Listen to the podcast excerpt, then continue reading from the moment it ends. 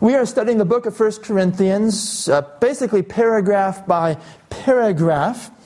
And in the last passage, we studied instruction to flee from sexual immorality. That instruction on fleeing from sexual immorality ended with a positive instruction. I want you to look in chapter 6 at the second half of verse 19. Chapter 6, verse 19b. You are not your own, for you were bought with a price. So glorify God in your body. The positive side of the instruction is glorify God in your body. The negative was flee from sexual immorality. The positive is glorify God in your body. And now in our text, the Apostle Paul will tell married couples to do that very thing in their marriage relationship to glorify God with their bodies. Our text is about sex in marriage. Now, the world has many misunderstandings of the Bible. Uh, it used to be commonly said, God helps those who help themselves. And many people thought that this came from the Bible, but it is nowhere found in the Bible.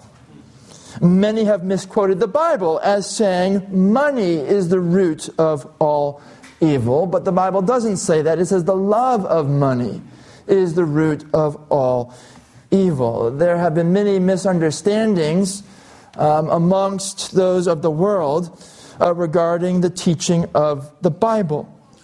Now, today, what we we find is not so much misunderstanding of the Bible, but ignorance of the Bible. You know, as you talk to unbelievers at work, uh, unbelievers who live on, on your street, uh, what we're finding much more now is ignorance of the Bible altogether. However, a common misunderstanding of the Bible that I believe persists today is that the Bible has nothing good to say about sex other than what it says about sex in relation to procreation.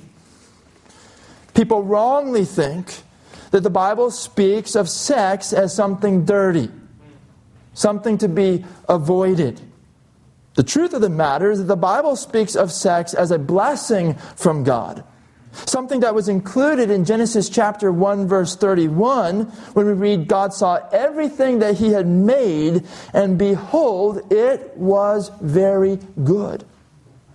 Sex as God created it, as God designed it is very good along with the rest of his creation. The Bible speaks strongly against perversions of sex, as we saw last week, and it also speaks strongly in favor of sex when it is in its rightful place marriage between a man and a woman.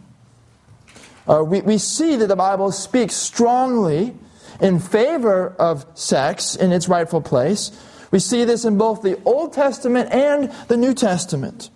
And today we come to the chief New Testament passage on this.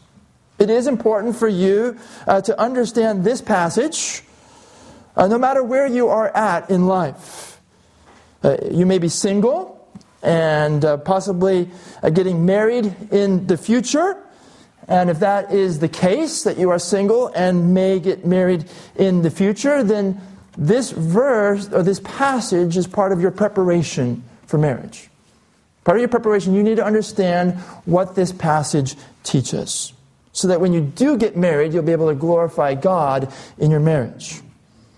Some of you may be single and have no interest in marriage. You do not expect that you will ever be married. This is also important for you to understand. In order to have a biblical worldview, you need to understand what this passage teaches. We need to have a biblical view of all things, including sex, even if we will never get married. And for those of you who are married, understand this passage gives important instructions to you. Wherever you are at in life, this is an important passage to understand. I'm going to read to us 1 Corinthians chapter 7 verses 1 through 5. Please stand in honor of the word of God if you are able.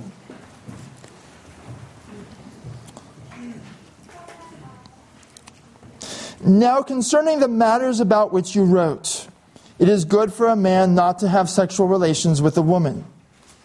But because of the temptation to sexual immorality, each man should have his own wife, and each woman her own husband. The husband should give to his wife her conjugal rights, and likewise the wife to her husband. For the wife does not have authority over her own body, but the husband does. Likewise, the husband does not have authority over his own body, but the wife does. Do not deprive one another, except perhaps by agreement for a limited time, that you may devote yourselves to prayer, but then come together again so that Satan may not tempt you because of your lack of self control. This is God's holy word. Please be seated. This text teaches three truths about sex in marriage in order that those who are married would glorify God in their sexual relationship. Three truths about sex and marriage in order that those who are married would glorify God in their sexual relationship. The first truth that we see is that sex in marriage is a protection. Sex in marriage is a protection. Look closely at verse 1. Now concerning the matters about which you wrote. In the previous chapters, Paul responded to reports he had received about the church in Corinth. You go back to chapter 1, verse 11, where we see that. Chapter 1, verse 11. Paul says, For it has been reported to me by Chloe's people that there is quarreling among you, my brothers. And Paul proceeded to respond in this letter uh, to what he had been informed of regarding the church in Corinth. So he has been, so far in this letter, responding to reports he received about the church. Now, when we come to chapter 7, verse 1, uh, Paul begins to respond to various matters that the Corinthians mentioned in a letter that they wrote to him. So he says, Now concerning the matters about which you wrote. Now, Paul shifts from one of these matters to another down in chap- further on in this chapter in verse 25. Look at verse 25. Now concerning the betrothed. So, earlier in chapter 7, he has been addressing something that was in the letter that the Corinthian church wrote to him. Now in verse 25, he shifts from one matter in the letter to another matter, now concerning the betrothed. Then look at chapter 8, verse 1. Well, he will shift again. Chapter 8, verse 1, now concerning food offered to idols. Something else that they brought up in the letter that they sent to him. So he's moving through different matters that they wrote about in their letter, responding to them. Now, each time, Paul concisely refers to something in their letter, and then he gives his response uh, to that. Now, the ESV translators interpret chapter 7, verse 1 in the same way, as referencing something in the letter from the Corinthians. Look, look at verse 1. Now, concerning the matters about which you wrote, it is good for a man not to have sexual relations with a woman. Notice that that second half in the ESV is in quotation marks. So the ESV translators are interpreting the second half of verse 1 as a quotation from the letter that the Corinthian church wrote to the Apostle Paul. Or if not a quotation, at least a paraphrase of something that they wrote in their letter. Now, I, I believe this is a correct interpretation. That when Paul says it is good for a man not to have sexual relations with a woman, he is referencing something that the Corinthians wrote that now he wants to respond to. By itself, this statement is very misleading, is it not? It is good for a man not to have sexual relations with a woman. The Apostle Paul will majorly qualify this statement in this chapter. Now, what the statement here that Paul will qualify literally, as the New American Standard renders it, says, It is good for a man not to touch a woman. To touch a woman is a euphemism in the Bible for having sexual relations.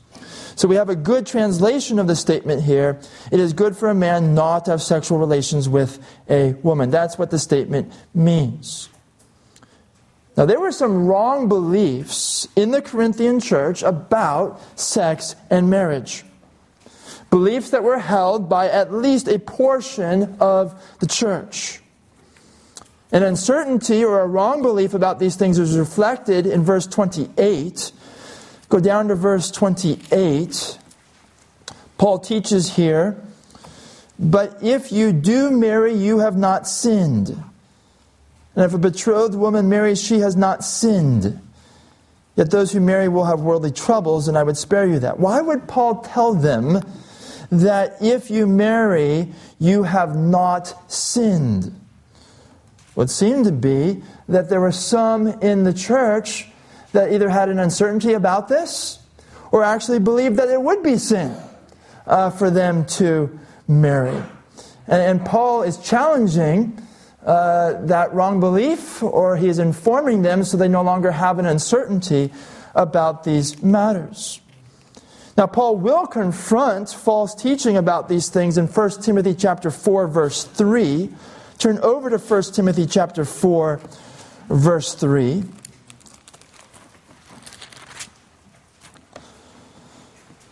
1 Timothy was written sometime after 1 Corinthians.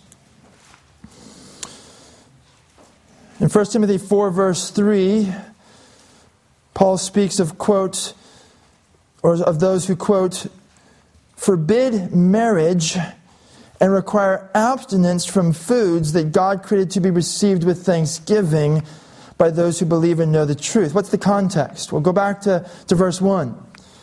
In verse 1, he says, Now the Spirit expressly says that in later times some will depart from the faith by devoting themselves to deceitful spirits and teachings of demons.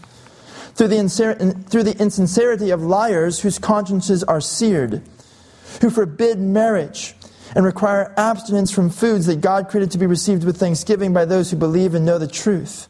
For everything created by God is good, and nothing is to be rejected if it is received with thanksgiving for it is made holy by the word of God and prayer. There were some who wrongly forbid marriage. There were some who, who, who wrongly said that marriage is not good.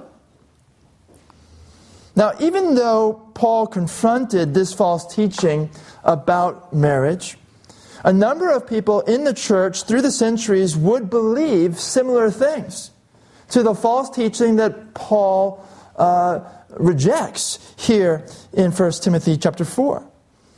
John Chrysostom, who was one of the church fathers, uh, who is really our first example in church history of faithful expository preaching. In spite of his faithfulness with many passages, John Chrysostom said, quote, Virginity stands as far above marriage as the heavens stand above the earth. That's not biblical. Another church father, Jerome, said, All those who have not remained virgins, following the pattern of the pure chastity of angels and that of our Lord Jesus Christ himself, are polluted. All who have not remained virgins are polluted. That's not biblical. Augustine, another church father, taught that marriage is not a good, but it is a good in comparison with fornication. He said total abstinence from sexual relations is an, quote, angelic exercise. That's not biblical. The false teaching that Paul opposes here in 1 Timothy chapter 4 verse 3 is the teaching that forbids marriage and denies the goodness of it. And a similar thought is expressed in our text in 1 Corinthians chapter 7. Come back there. 1 Corinthians chapter 7 verse 1, a similar idea is expressed here it is good for a man not to have sexual relations with a woman. Something that was in the letter that was written to Paul, and Paul cannot let this statement stand. He has to teach the truth about these matters so that we as believers will walk in the truth. Let's see Paul's teaching in our passage. Look at verse 2. But because of the temptation to sexual immorality, each man should have his own wife, and each woman her own husband. Now, note the terminology of having his own wife. The wording of a man having a woman or a woman having a man sometimes in the Bible is another euphemism for sexual relations. We saw one euphemism back in verse 1, the literal rendering to touch a woman. Here's another euphemism in the Bible. The Bible often will speak of sexual relations between a husband and a wife using euphemisms. And so we have it here. Uh, this euphemism was used back in chapter 5, verse 1 to refer to sexual relations. Look back at chapter 5, verse 1. It is actually reported that there is sexual immorality among you, and of a kind that is not tolerated even among pagans, for a man has his father's wife. In other words, a man is having sexual relations with his father's wife. And this is the case in our text in chapter 7, verse 2. This idea of a man having his wife is the idea of having sexual relations with her. But because of the temptation to sexual immorality, each man should have his own wife and each woman her own husband. Paul is not saying in verse 2 that everyone should get married. Because look at what he will say in verse 7. And understand that Paul is single. Paul's not married. He says in verse 7 I wish that all were as I myself am, but each has his own gift from God, one of one kind and one of another. To the unmarried and the widows, I say that it is good for them to remain single as I am. And Paul will elaborate upon that in this chapter. All right, so he will give reasons uh, that make singleness beneficial. We'll talk about when you're single, you, you can show undivided devotion to the Lord in a way that a married person cannot. Right. So, certainly in verse 2, Paul is not saying that everyone should get married. Paul is in verse 2 saying that everyone who is married should have sexual relations with their spouse. But that is not all he is saying. He speaks here in verse 2 of sexual relations in marriage being a protection from sexual immorality. He says, But because of the temptation to sexual immorality, each man should have his own wife and each woman her own husband. Now, in this chapter, Paul is not teaching an overview of everything that we need to know about marriage and sex. He is correcting specific misunderstandings and or answering specific questions about marriage and sex. There is certainly more to sex in marriage than it being a protection against sexual immorality. But this is something that the Corinthian church needed to hear. One of multiple reasons why a married couple should have sex regularly is to avoid temptation to sexual immorality, temptation to have sex outside of marriage. And along with that, uh, to avoid temptation to lust. Because Jesus says that just as adultery is sin, so lust in the heart is sin against God. And so, a reason why a husband and wife are to regularly have sex together is to avoid temptations towards sexual immorality outwardly as well as in the heart. Now, the Apostle Paul just taught in chapter 6 why the Christian must flee from sexual immorality. And now he speaks of a protection against sexual immorality. Now, our text does not mean that sex in marriage is full proof protection against the sin of sexual immorality. Sin comes from the heart. And sex in marriage does not change the heart. After Esther and I got married, and I would be home alone and bored with my work, I formed habits of lust that I had previously overcome. By God's grace, um, at the end of high school, I overcame some habits of lust that had been deeply rooted in my life. Esther and I got married, and uh, there was those times where she would be away, I'd be home alone. I was bored with my, my work, and uh, I've formed again habits of lust that, by God's grace, I was able to overcome as time went on. I praise the Lord for that. But that is an example that shows that sex in marriage is not foolproof protection from temptation of a sexual nature. Sin comes from the heart, and sex in marriage does not change the heart. The heart has to be changed. So our text does not mean that it is a foolproof protection. Secondly, our text does not mean that if a person commits adultery, their spouse is to blame because the spouse did not satisfy the person sexually. It does not mean that at all. The Bible teaches that each person is responsible for his own sin. No matter what your spouse does or does not do, God requires you to exercise self control. You will answer to God for your sin. Blame shifting in Eden did not work. As the woman, uh, as the man blamed the woman, the woman blamed the serpent, God held them all accountable for how they did wrong. Blame shifting will not work in your life. You can't say, well, my spouse didn't give it to me, so I looked for it somewhere else. That doesn't work with God. God holds everyone accountable for their own sin. He requires all of us to exercise self control, no matter what our spouse does or does not do. Thirdly, our text does not mean that singleness excuses sexual immorality. It does not mean that singleness excuses sexual immorality. 1 Thessalonians chapter 4 verses 3 through 5 say, "For this is the will of God, your sanctification, that you abstain from sexual immorality, that each one of you know how to control his own body in holiness and honor, not in the passion of lust like the Gentiles who do not know God. Joseph was single and he fled. And if you are single, by the grace of God, you can flee from sexual immorality. Singleness does not excuse immorality. What our text does mean is that sex in marriage helps protect against sexual immorality. It helps protect against it. And when a married couple avoids sex or neglects sex, they invite temptation. That's what our text means. In the beginning, God created male and female with an internal sex drive.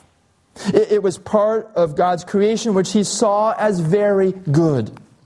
Part of God's purpose for it was that men and women would get married and would have children. This is God's overarching design, which is still in place. Now, there is more to God's design than this, but this is an important part of it. What 1 Corinthians 7, verse 2 says is that when you are fulfilling God's purpose in creating sex and fulfilling it in a holy way, you are less prone to the, to the temptation to use it in a sinful way. Well, having instructed in verse 2 that each one should have their own spouse, Paul elaborates on this in verses 3 and 4. If there was any question about what he meant in verse 2, it becomes crystal clear in verses 3 and 4, where we see that sex in marriage is about giving.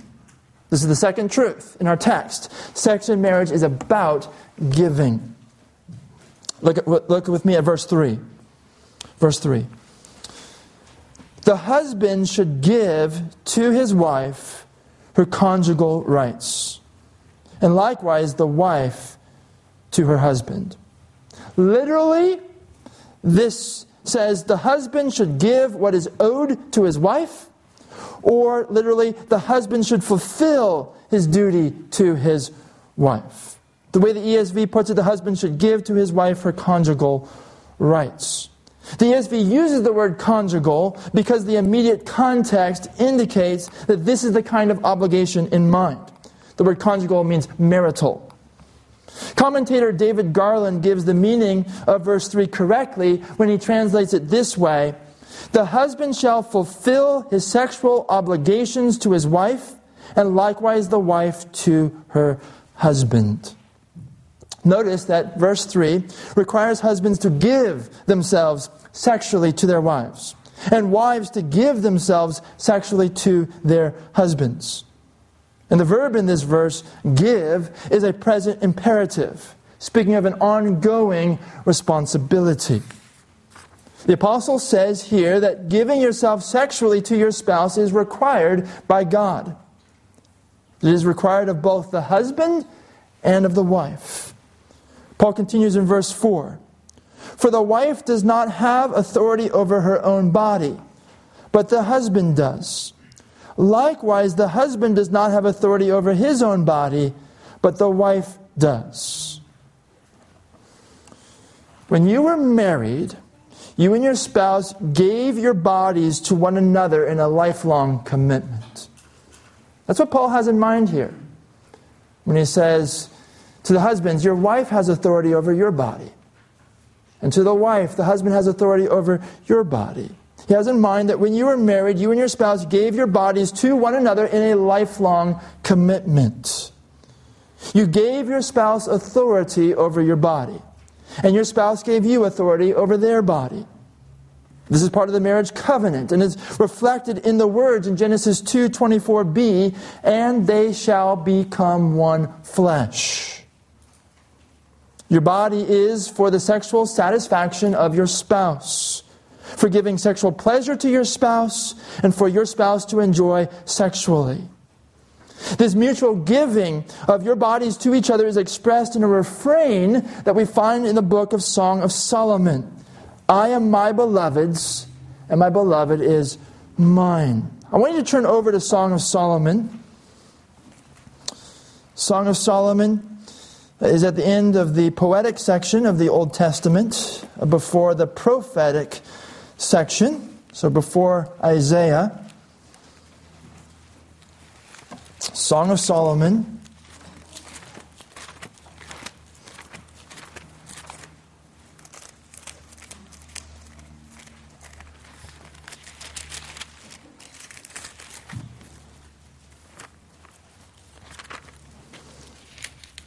The message of the book of Song of Solomon is God's blessing upon marriage and sex in marriage. And the book of Song of Solomon tells married couples to enjoy sexual intimacy together as a gift from God. I want you to look in chapter 2 at verse 16 at the refrain that I, I quoted earlier. In chapter 2, uh, the bride says of her bridegroom, me get some context here. Look at verse 16. I, I'm, I'm sorry, I want to get the context. So go back to verse 8. Song of Solomon, chapter 2, verse 8, get the context. The, the, the, uh, the bride is speaking here. The bride says, The voice of my beloved, behold, he comes, leaping over the mountains, bounding over the hills. She's speaking of the bridegroom. Go down to verse 10. The bride says, My beloved speaks and says to me, Arise, my love, my beautiful one, and come away. Now go down to verse 16. The bride says, My beloved is mine, and I am his. That's a refrain in this book.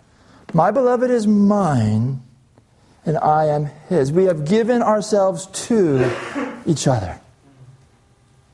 I have given my body to you, and you have given your body to me.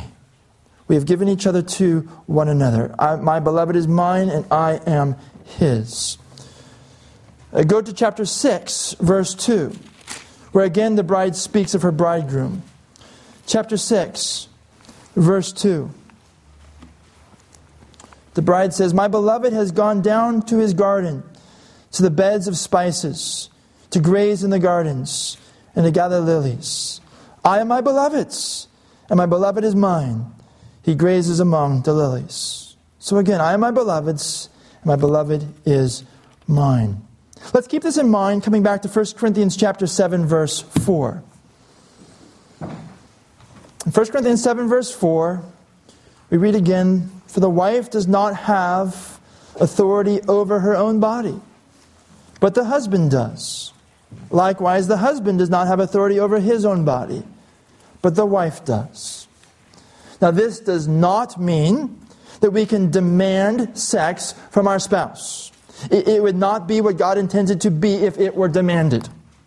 Rather, verses 3 and 4 instruct a loving, giving of ourselves to one another. Love both gives of oneself to another and delights in the beloved. Sex is meant by God to be a deep expression of such love. A love that gives oneself to another and delights in the beloved.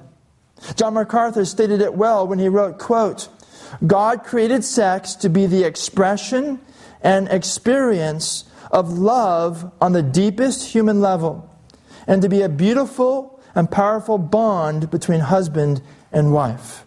Unquote.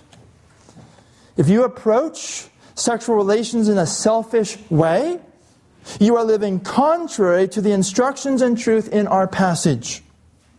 Verse 3 says you have an obligation to your spouse and that you are to give to your spouse.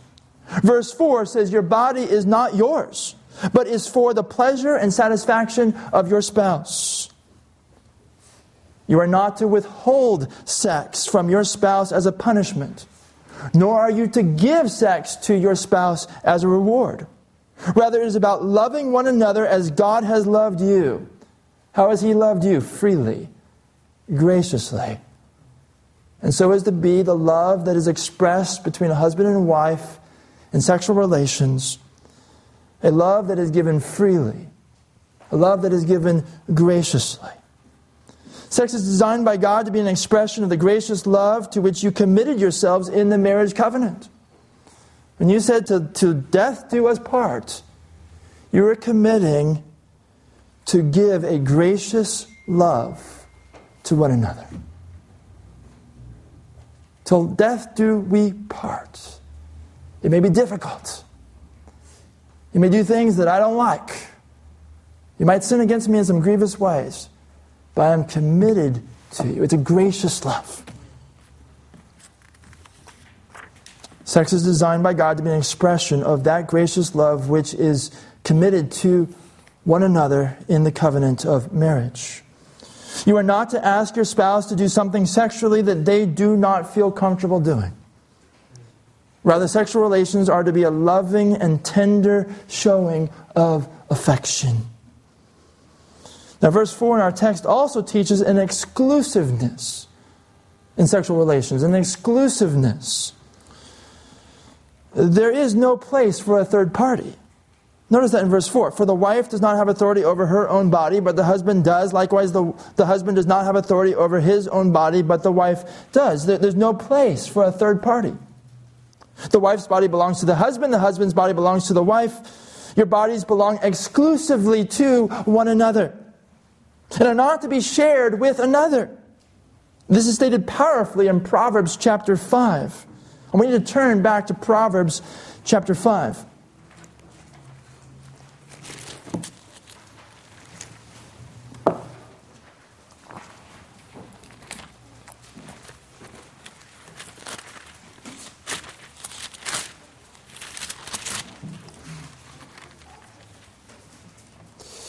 The book of Proverbs was written for Solomon's sons.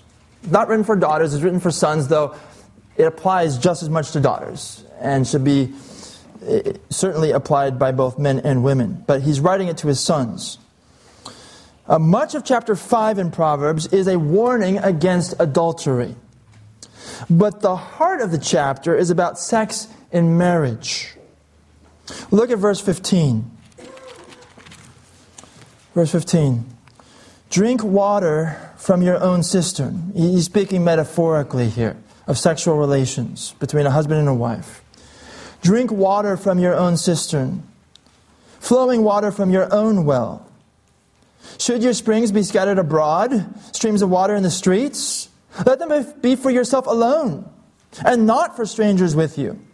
Let your fountain be blessed, and rejoice in the wife of your youth. A loving deer, a graceful doe, Let her breast fill you at all times with delight. Be intoxicated always in her love.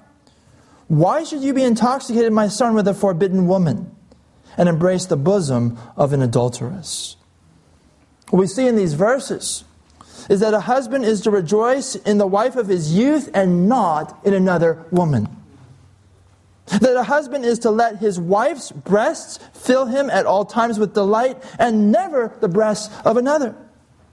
That a husband is to be intoxicated always in his wife's love and never in another's love. And the reciprocal could be said about a wife. That a wife is to rejoice exclusively in her husband, being delighted exclusively by his body, being intoxicated exclusive, exclusively in his love. We see the exclusiveness emphasized here, an exclusiveness that we have seen in 1 Corinthians 7, verse 4. And as we look at these verses in Proverbs chapter 5, we see that clearly God designed sex not only for having children, but also for a loving bond to be regularly enjoyed together as a blessing from God, and to be enjoyed exclusively between the two of you. Adultery is sinful. And it is also sinful to use pornography in your sexual relationship. Pornography would be an intruder, just as a mistress would be an intruder. And is absolutely forbidden by God. We'll come back to 1 Corinthians chapter 7. Let's remind ourselves here of what Paul says that we're studying in 1 Corinthians 7, verses 3 and 4. The husband should, in verse 3, the husband should give his wife her conjugal rights, and likewise the wife to her husband. For the wife does not have authority over her own body, but the husband does. Likewise, the husband does not have authority over his own body, but the wife does. Now, I want you to observe the mutuality in this. The mutuality in this. We see here that sex is for the pleasure and enjoyment of both husband and wife. Some people wrongly view sex as the husband's privilege and the wife's obligation. And this could not be further from God's design. There is a great mutuality here. And the mutuality in verses 3 and 4 was countercultural in Paul's day. The culture of Paul's day would say the husband has authority over his wife's body, but not the reverse. The culture of Paul's day would say the wife must give to her husband his conjugal rights, but not the reverse. In this respect, the culture twisted God's design. The Bible teaches us to greatly value, respect, and honor women. We read in 1 Peter chapter 3, verse 7, Likewise, husbands, live with your wives in an understanding way showing honor to the woman as the weaker vessel, since they are heirs with you of the grace of life, so that your prayers may not be hindered. Husbands, don't look down on your wife. She is an heir with you of the grace of life. Our text teaches that sex is to be mutually enjoyable to husband and wife.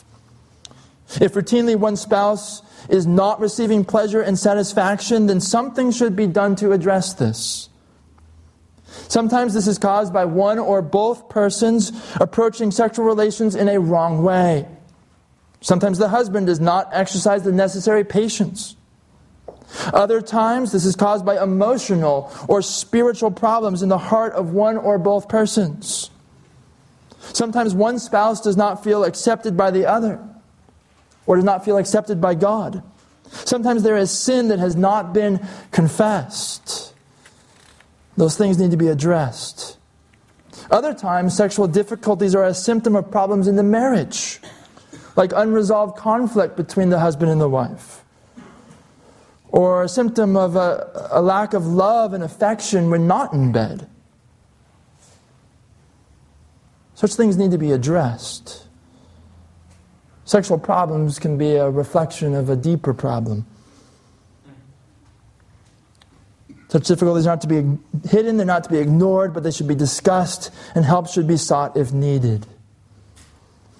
Well, so far we have seen in our text that sex in marriage is a protection. We have seen it is about giving. And there's also a third truth about sex in marriage, and that it is and it is that sex in marriage is vital. It is vital. Look with me in our text at verse 5. Verse 5. Do not deprive one another, except perhaps by agreement for a limited time, that you may devote yourselves to prayer, but then come together again, so that Satan may not tempt you because of your lack of self control. The imperative in this verse is do not deprive one another.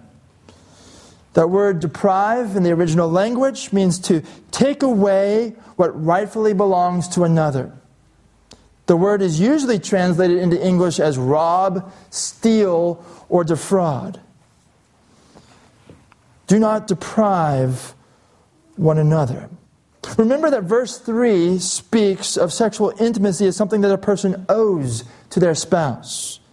And now Paul says in verse 5 that to neglect sexual intimacy in marriage is to deprive one another of something that rightfully belongs to the other. And the apostle instructs us not to do so. Quote, except perhaps by agreement for a limited time that you may devote yourselves to prayer. We see here that a married couple should only abstain if both husband and wife are in agreement on doing so. Now, again, this teaching defied the cultural norms of the Greco Roman world. The cultural norm was that it only mattered what the husband thought and desired. Paul says a married couple should only abstain if both husband and wife are in agreement on doing so, and only for a limited time, he says. It must be temporary, and it must not be too long. And he says it must be for the purpose of devoting yourselves to prayer. Devoting yourselves to prayer. The Bible teaches us to have focused and extended times of prayer. Jesus, who is our example, set an example for us of extended times of prayer. In Mark chapter 1, verse 35, uh, we're told, and rising very early in the morning, while it was still dark, he departed and went out to a desolate place, and there he prayed. And Simon and those who were with him searched for him, and they found him and said to him, Everyone is looking for you. So Jesus had many things pressing on him. There were many people who were calling for his attention. Many people who wanted to be healed or wanted someone else to be healed. Many people who wanted to hear uh, the teaching of Jesus. And Jesus easily could have filled up every waking moment with that. But that's not what he did. He actually stole away before anyone else in the home got up, and, and he went to a desolate place, a place where there would be no distractions. And he spent extended time in prayer there with the Father. And so the disciples don't even know where they are. They have to hunt him down to find him. Now, was that just a one time thing in Jesus' life? No. It, was the way that he lived. In Luke chapter 6, verse 12, before he, he calls the 12 apostles, we read, In these days he went out to the mountain to pray and all night he continued in prayer to God. Jesus prayed all night long on that night. Talk about un, uh, uh, undistracted, extended time of prayer. All night he prayed. Everybody else was asleep, he was praying. In Acts chapter 12, verse 12, Peter is in prison. The church expects that unless the Lord intervenes, Peter is going to be put to death by the authorities. He's going to be martyred. But we read in verse 6 of Acts 12 that while Peter was sleeping between two soldiers, an angel came, woke him up, released him, and brought him out of that prison. So he's sleeping. So what kind of what time of day is this? This is nighttime. Now, where does Peter, Peter go in the middle of the night when he's released from prison? He goes to a house where he knew that the early church was praying. Acts 12, verse 12 says Peter went to the house of Mary, the mother of John, whose other name was Mark, where many were gathered together and were praying. This is the middle, middle of the night. If we had a middle of the night prayer meeting, how many would come? middle of the night. Not just some, but many in the church were gathered together and were praying. In the middle of the night, you don't have the normal, normal pressures of life. At night, there can be undistracted, extended prayer. And that's what the church was doing. In Luke chapter 5, verse 35, Jesus was questioned about why his disciples did not fast. He said they didn't fast because he was with them. The bridegroom was with them. But he says in Luke 5:35, the days will come when the bridegroom is taken away from them, and then they will fast in those days. So he says, after I go back to heaven, then my disciples will fast. Now, why would people fast? Biblically, people would fast for the purpose of prayer. In fasting, you forego eating a meal or multiple meals that you normally would eat, that you might devote yourself to prayer in a deeper way than you normally devote yourself to prayer. So when, when Jesus said after he would go, his disciples would fast, he certainly is endorsing times of extended, uninterrupted prayer. Certainly, whether we fast or not, we should have extended times of prayer. Now, that's background for what Paul says here. He gives one exception in verse 5. Do not deprive one another, except perhaps by agreement for a limited time, that you may devote yourselves to prayer. Our text teaches that a husband and wife who decide to devote themselves to an extended time of prayer may mutually agree to fast not only from food but also from sex for the purpose of prayer. Fasting from sex, though, is not more spiritual uh, than not doing so, nor is fasting from sex required. But Paul says this is the one exception. If the two of you want to do this, you agreed upon it, it's for a limited time, then you may abstain for the purpose of prayer. Does it make you more spiritual? Not doing something that's required, but it is certainly permissible.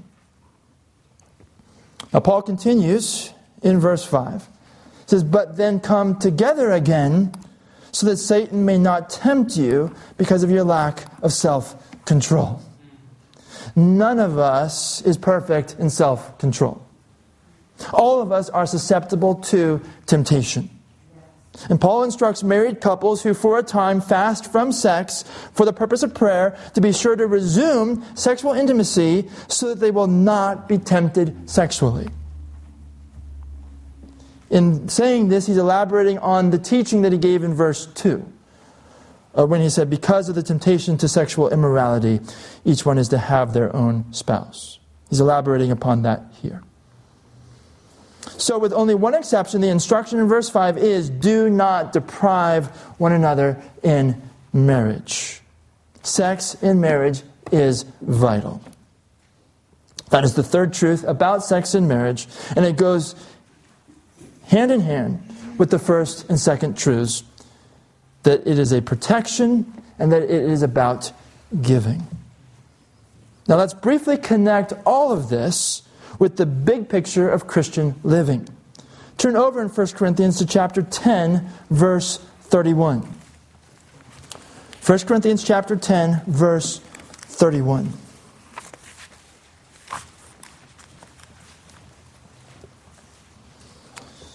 Paul's been speaking about issues of eating and drinking. And he says in verse 31 So, whether you eat or drink, or whatever you do, do all to the glory of God. Married couples are to have sex to the glory of God. If you look, now, if you look to sex to satisfy you and make you happy, it will leave you unsatisfied and unhappy. The lie that the world swallows is that sex will satisfy and give happiness. But what does Solomon tell us in Ecclesiastes that he found? Turn back to the book of Ecclesiastes, chapter 2. Ecclesiastes is just before Song of Solomon, it's after Proverbs. Ecclesiastes, chapter 2. What did Solomon find? Chapter 2, verse 8. I also gathered for myself silver and gold and the treasure of kings and provinces. I got singers, both men and women, and many concubines, the delight of the children of man. So I became great and surpassed all who were before me in Jerusalem. Also, my wisdom remained with me. And whatever my eyes desired, I did not keep from them. I kept my heart from no pleasure, for my heart found pleasure in all my toil and this was my reward for all my toil. Then I considered all that my hands had done and the toil I had expended in doing it. And behold, all was what? Vanity. What does the word vanity mean? It means emptiness. Behold, all was vanity and a striving after wind, and there was nothing to be gained under the sun. This is what you will end up with when you seek satisfaction and pleasure in the things of the earth as an end, you will find they are vain. You'll find they are empty. You'll find that them in themselves will not satisfy. Them in themselves will not make you happy. Solomon had all these concubines. He said it's all vain. It's chasing after the wind. What Paul teaches in the book of Ecclesiastes is that we are to enjoy the blessings God has given as gifts from Him. That we are to enjoy His gifts with an eye to Him. That's the path of joy. The path of joy is not making a created thing an end.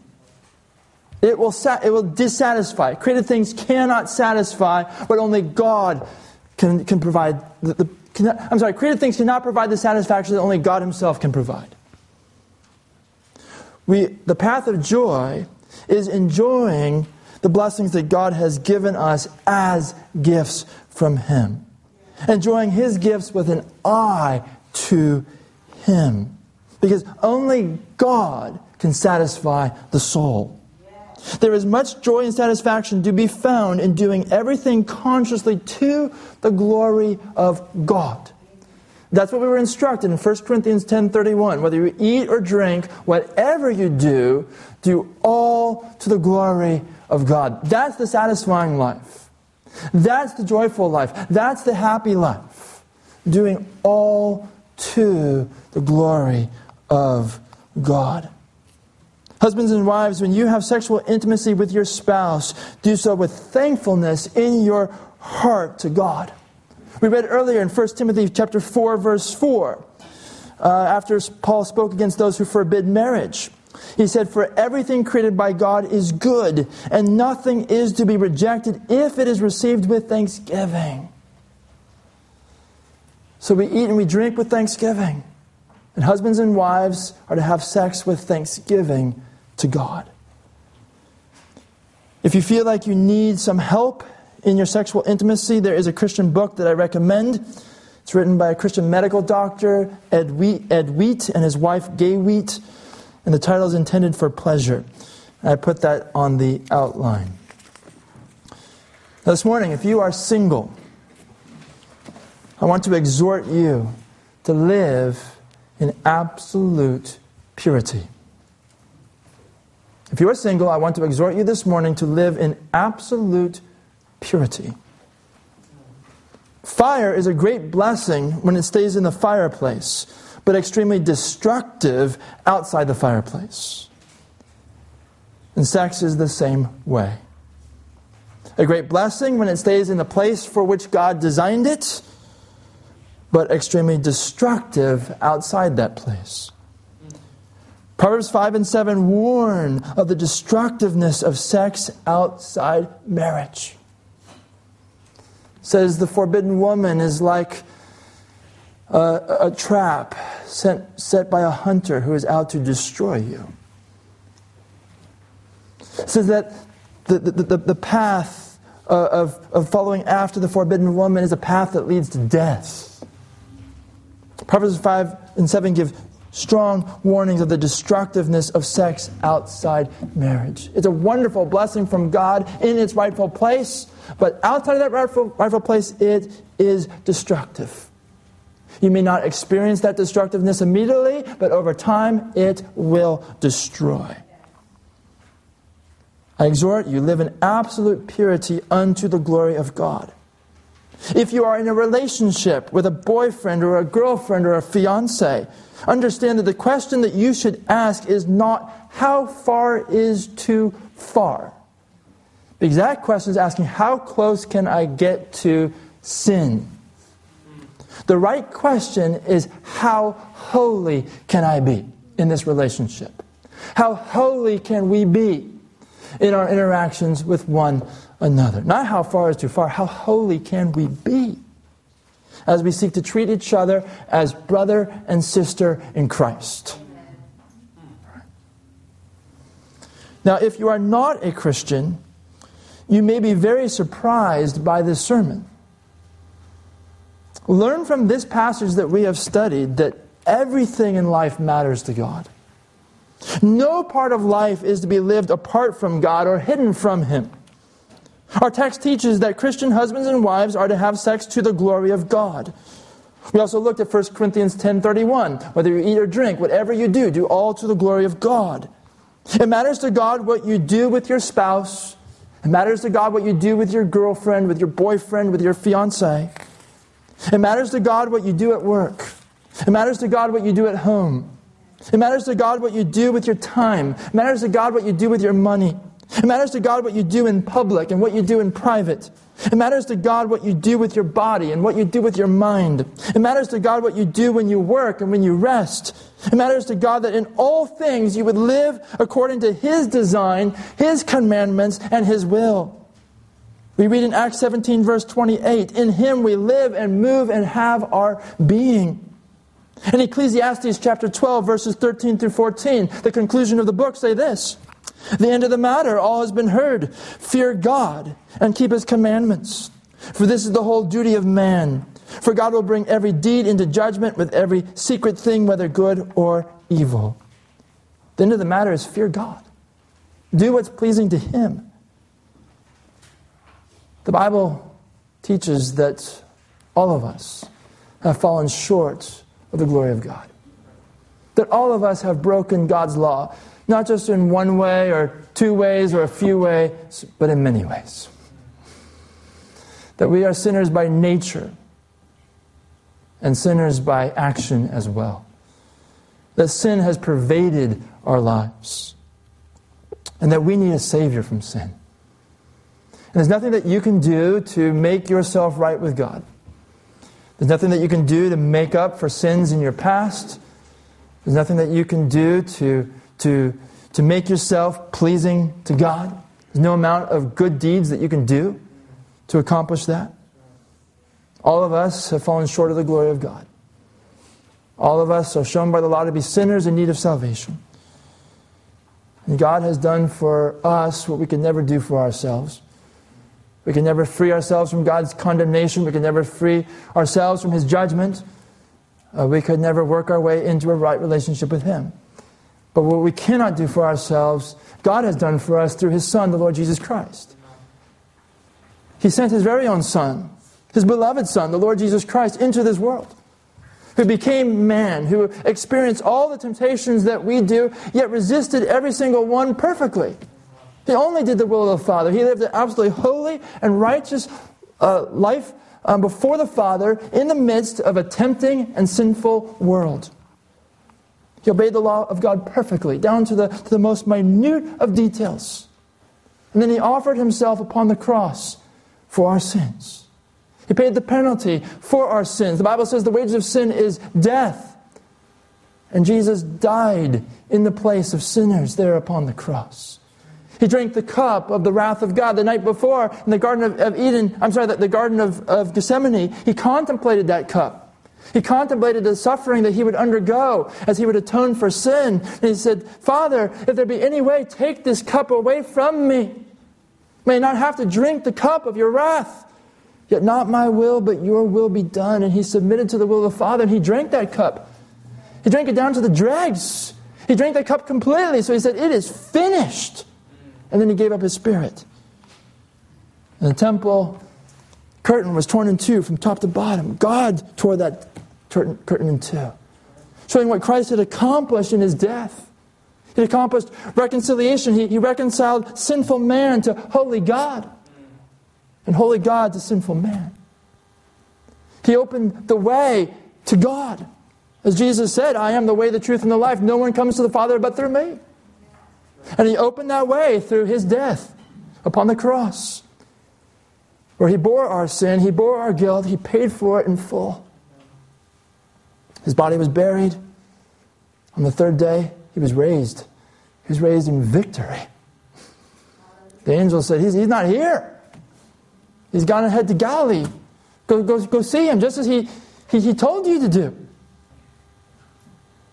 He showed himself alive to over 500 of his disciples over the course of 40 days.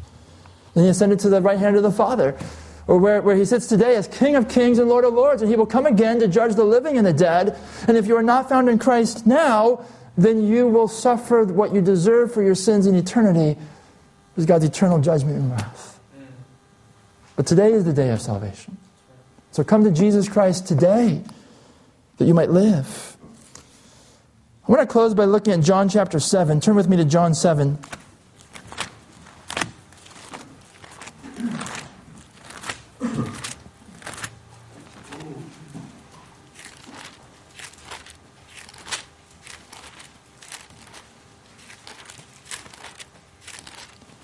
John chapter 7, I'm going to begin reading verse 37.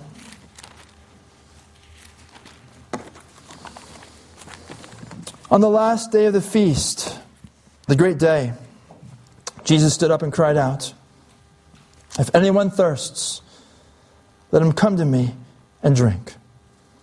Whoever believes in me, as the scripture has said, out of his heart will flow rivers of living water. Now, this he said about the Spirit, whom those who believed in him were to receive. For as yet the Spirit had not been given, because Jesus was not yet glorified. Jesus said, If anyone thirsts, let him come to me and drink. If anyone spiritually thirsts, recognizing your sin, recognizing that you are uh, that you are alienated from God by your sin, and you desire the eternal life that God sent Christ to provide. If anyone thirsts, let him come to me and drink. Whoever believes in me, no matter what your past has been, no matter what sins you have committed, whoever believes in me, as the scripture has said, out of his heart will flow rivers of living water.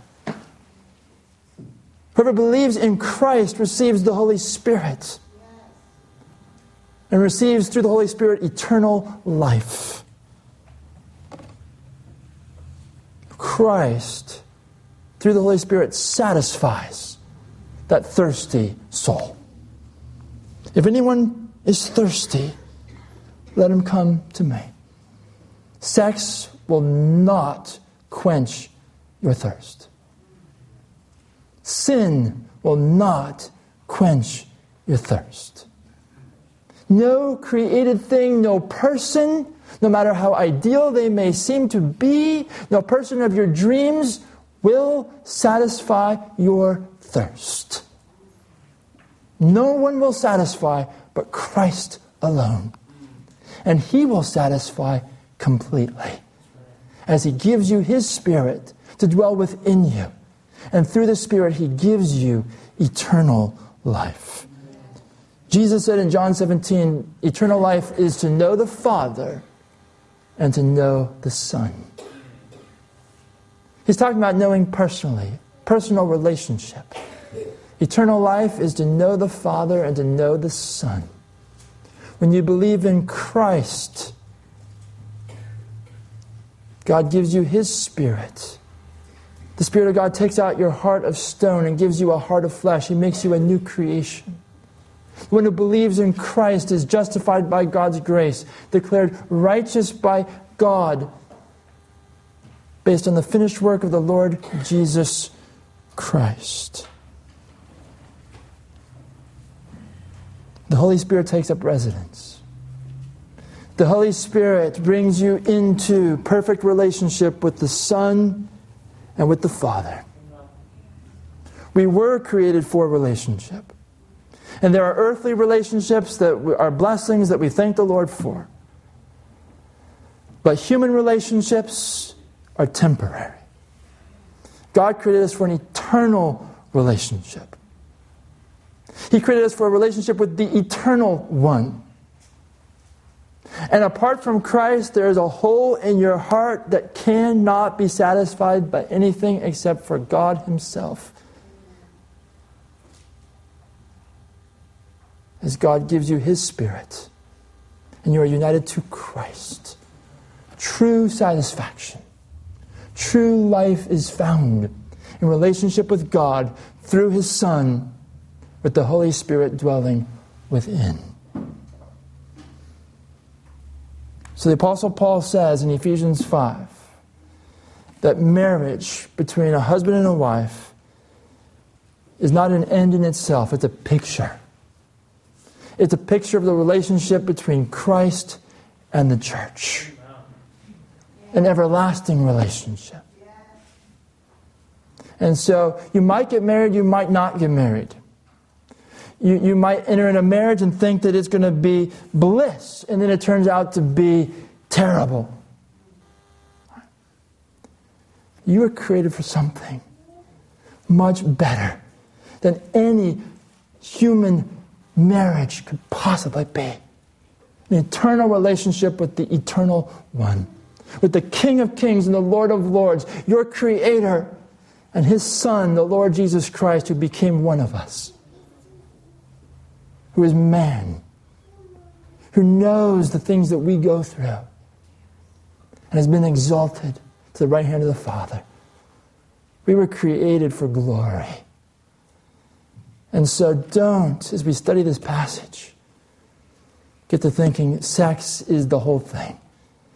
It's so small in comparison to the big picture. Right? Keep things in perspective. Let's pray.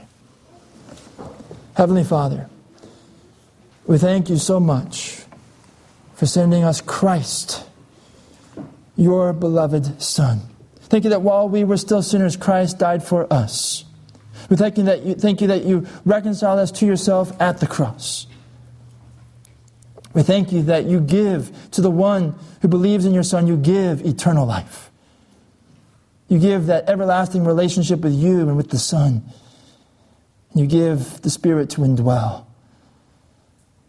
Oh Lord, we are the recipients of such grace, such amazing love. I pray for husbands and wives, enable them to reflect this love towards one another. I pray for singles, Lord.